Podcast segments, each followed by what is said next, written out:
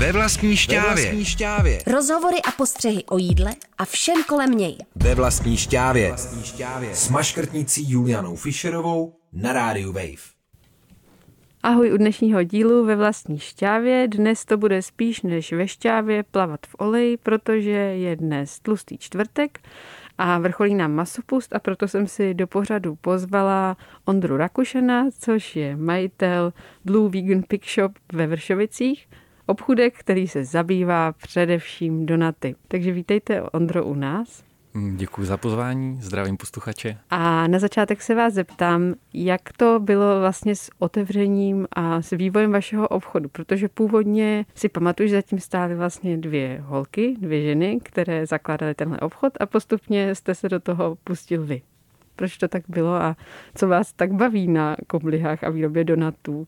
Tak um, obchod založila moje žena, uh, už současná, s kamarádkou. Dělali to zhruba rok, takhle společně, kdy střídali koblihy a nějaký slaný věci. Po roce to kamarádku přestalo bavit a přišel jsem já z Liberce, kde jsem se taky živil vlastně gastronomí. Já jsem veganskou pizzu. Dobře, vy jste přišel z Liberce, dělal jste veganskou pizzu, takže hmm. vás to vždycky nějak tak táhlo ke kinutému těstu, nebo, nebo jste prostě jenom nic jiného nezbylo a pizzerie chyběla?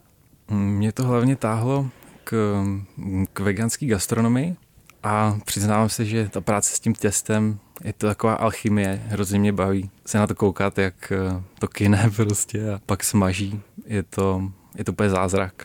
Mm-hmm. Mě k tomu vlastně napadá, že těsto na pizzu a třeba langoši je v něčem podobné. Zkoušeli jste třeba dělat i něco slaného, jako právě v tomhle plackovitém stylu. Právě už potom teda uh, ve vašem koblihovém obchodě neskoušeli. Teďka občas zkusím třeba nějaký pletenec, možná se skořicí a cukrem, tak něco jednoduchého, ale langoše jsme teda ještě neskoušeli. Ty na langoš bych hrozně přišla. Přišel jste teda do Blue Vegan Pig Shop a zabořil jste teda ruce do sladkého kynutého těsta. V čem byl ten největší rozdíl, když srovnáte práci v gastru s pizzou, v pizzerii, v restauraci a teda v pekárně? Já jsem tu pizzu v Liberci dělal sám, takže to bylo taky takový mm, dobrodružství, že jsem udělal pizzu, pak jsem ji i sám rozvez, že to byla takový, mm, taková menší výroba. E, nebyla tam taková poptávka potom. A tady je to úplně něco jiného, už teda tím, že to je jiný produkt.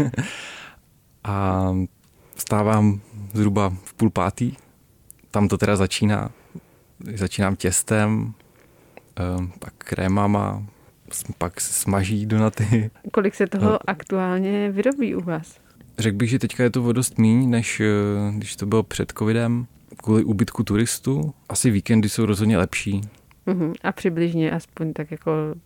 To je tajemství. Aha, dobře. Takže eh, i turisti měli teda vliv na vršovickou, vršovický obchod s koblihama, jo? Rozhodně měli i tím, že to je hnedka vedle hotelu, takže to neměli daleko, jo. ale teďka teda trošku chybějí. No. Dobře, ten váš vlastně sortiment procházel určitými změnami za ty, za ty roky, co jste otevření, to už teď. Už to bude asi čtyři, tuším, čtyři nebo pět. A vlastně když jste měli i různý takový zajímavý slaný legrace, že si pamatuju, že moje kamarádka k vám chodila na uzenýho lososa z mrkve, tuším to bylo, ten se teď dělá nebo nedělá? Nebo co vlastně teď děláte pro ty, co mají rádi slané věci? Děláte něco? Hm, teď bohužel toho slaného moc neděláme. I když nedávno jsem se pustil do kyše, takže z něj jsem měl velkou radost. Dřív holky právě dělali uh, slaný, takový jednohubky, chlebíčky, ale přece jenom ty donaty pro ty lidi chodily nejvíc, takže se to nakonec vykrystalizovalo až uh, jenom čistě donaty. Občas jsme ještě udělali toho slaného lososa, určitě ho plánujeme zase znova zařadit. Ale kdyby si ho někdo chtěl udělat už teď, tak recept najde na YouTube, na našem kanálu. Aha, tak super. Takže tam je přímo, přímo recept, krok za krokem. Bavili jsme se o tom, jak pekárna začínala a vlastně jsme tu myšlenku nedokončili. Co stálo za tím založit zrovna koblihový obchod, ještě když to teda zakládala vaše manželka? No, ona začínala s YouTubeovým kanálem, kde dělala recepty a jednou šla na veganskou akci na náplavku, na veggie náplavku kterou pořádá Vegan Fighter.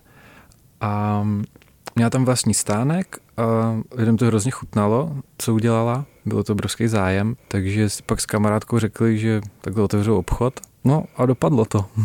A dopadlo to. A funguje to teda až do dneška, což už je teda skoro těch pět let.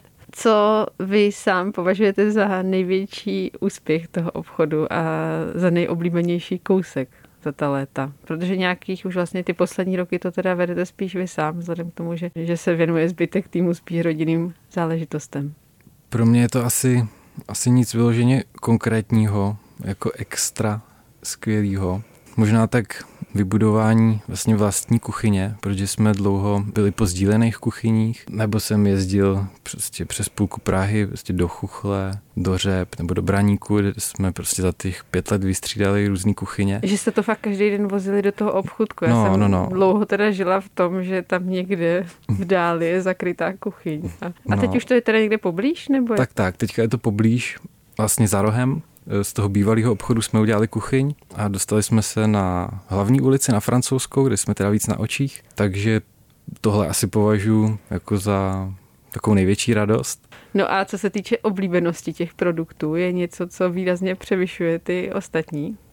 Tak jsou to určitě klasiky, jako je Boston a lesní plody.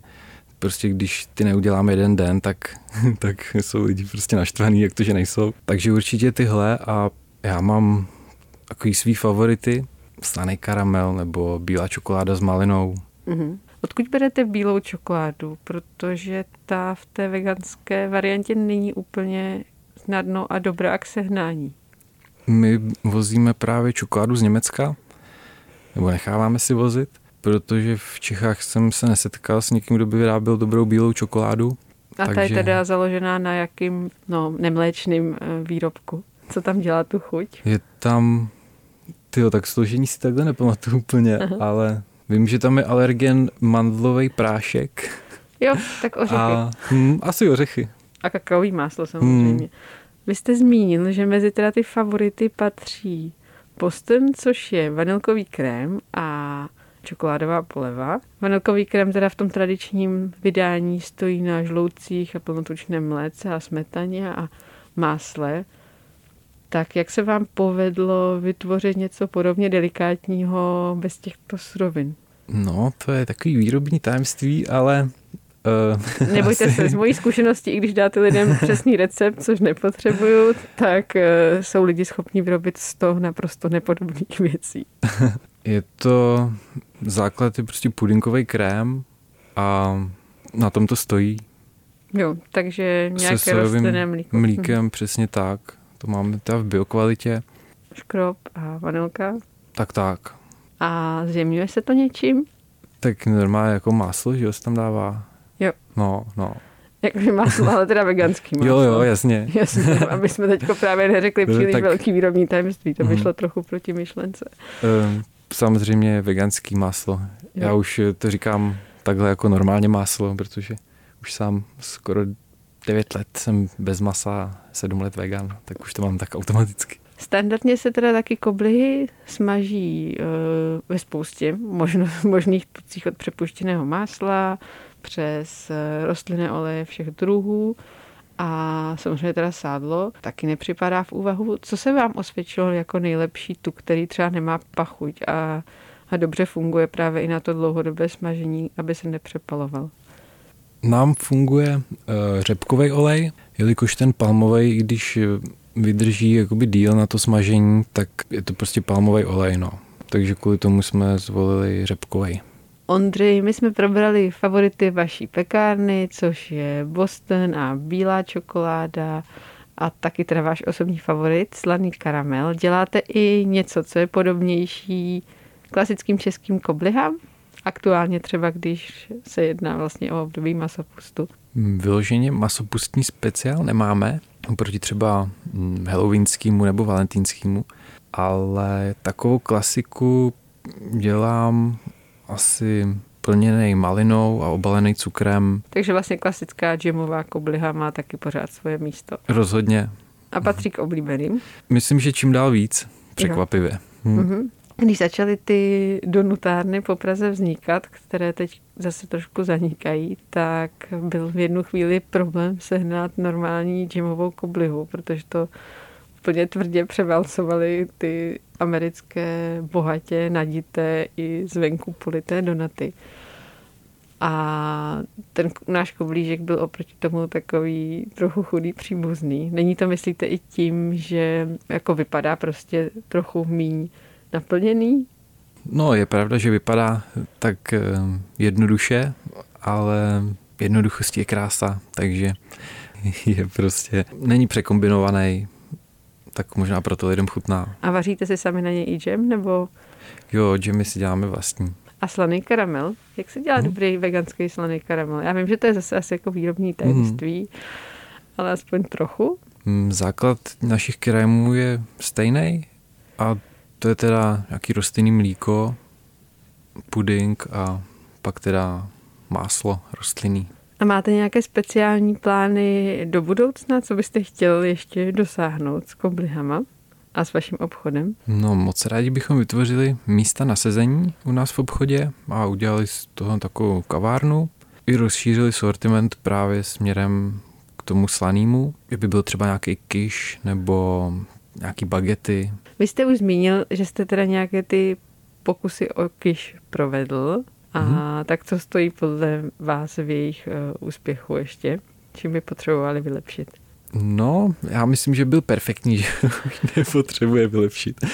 Ale asi je to o tom, že si lidi mm, k nám chodí hlavně pro ty donaty a nejsou zvyklí takhle na ty kyše nebo na něco jiného. A je někdo nebo něco, co vás e, inspiruje, ať už teda v donatech nebo ve veganském vaření osobně? Koho myslíte, že stojí za to sledovat nebo kupovat si jeho kuchařky a inspirovat se teda v kuchyni? Já rozhodně sleduju moji ženu, Marketu, takže tu určitě sledujte na Instagramu. Mačeta Rax, mm-hmm. Macz, takže ta vždycky vykouzí k obědu, k večeři něco skvělého, takže tu moc obdivuju. A třeba jako ze světa, nebo jestli jste byli v nějakém podobném obchůdku, jako je ten váš, který by se vám líbil tím zaměřením.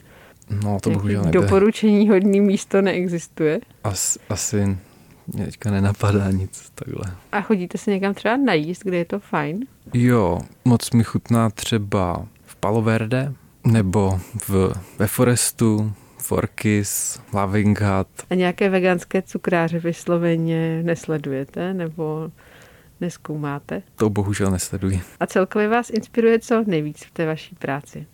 No, nemám vyloženě asi nějaký vzor, mám asi, asi jediný jako přání, aby to lidem chutnalo. Jako nemám vyloženě, že bych někoho sledoval a dělal to jako on, nebo jak podobně. Dostal jste někdy nějakou objednávku, kterou jste nebyl schopný splnit právě třeba kvůli tomu, že to technologicky není možné?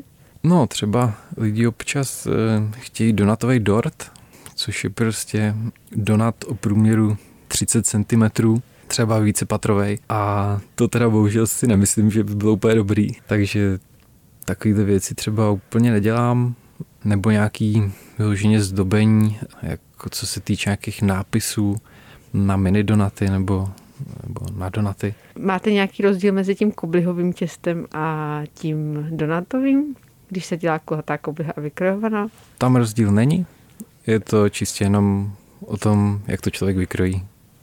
Děkuji moc za super sladký a mastný díl, Ondřej, a těším se zase někdy naslyšenou. Taky moc díky, naslyšenou. V dnešním díle jste mohli poslouchat rozhovor s Ondrou Rakušenem z pekárny Blue Vegan Pick Shop a bavili jsme se o donatech, o koblihách a o tom, jak je dělat vegansky. Celý díl si můžete poslechnout také na stránkách Rádia Wave nebo v aplikaci Můj rozhlas.cz.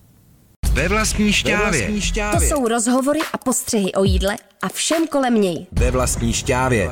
Ve vlastní šťávě. Přihlas se k odběru podcastu na wave.cz lomeno podcasty a poslouchej šťávu kdykoliv a kdekoliv. U plotny i ve špajzu.